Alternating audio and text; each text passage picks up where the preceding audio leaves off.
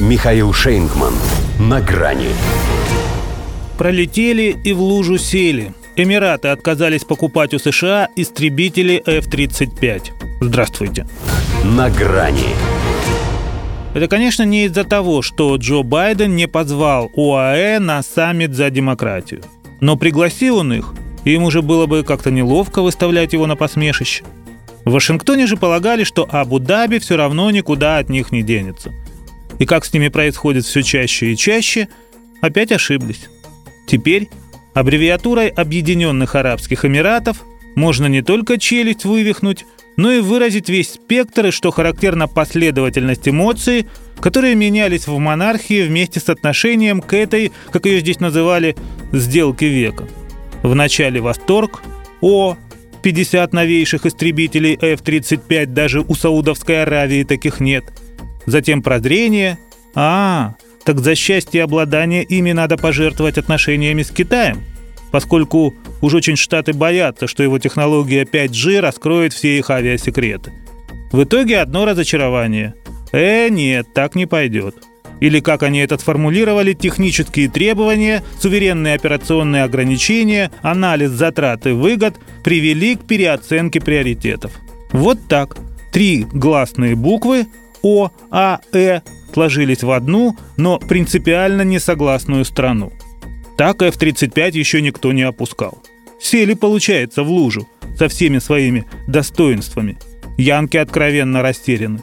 В деловой связке США любой другой партнер, как правило, кидают они, а не их. Тут же и вовсе считалось, что все на мази. Они поди эти 23 миллиарда долларов уже и потратили. Может, и не только в уме, а в счет будущих поступлений. И вдруг отказ. Хотя F-35 это же не просто истребитель. И даже не только суперистребитель. Это знак отличия.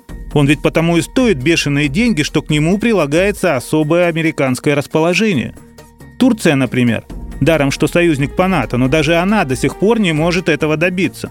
А из государств, не входящих в альянс, предзаказом на штатовские стелсы пятого поколения могут похвастаться лишь Швейцария и Финляндия.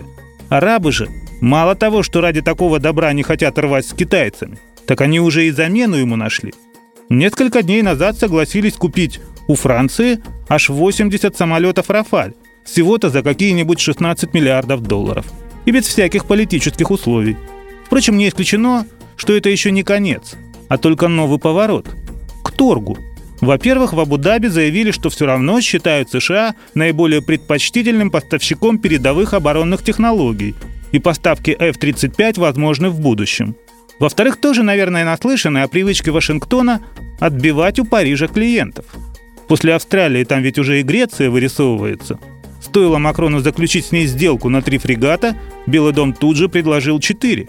Так что Штаты очень даже могут сделать Эмиратам скидочку на китайцев. Терять такого партнера им никак нельзя. Пример может оказаться заразительным. Поэтому в Госдепе уже шепнули, что будут стремиться сгладить острые углы, к одному из которых их, похоже, крепко прижали. До свидания. На грани с Михаилом Шейнгманом.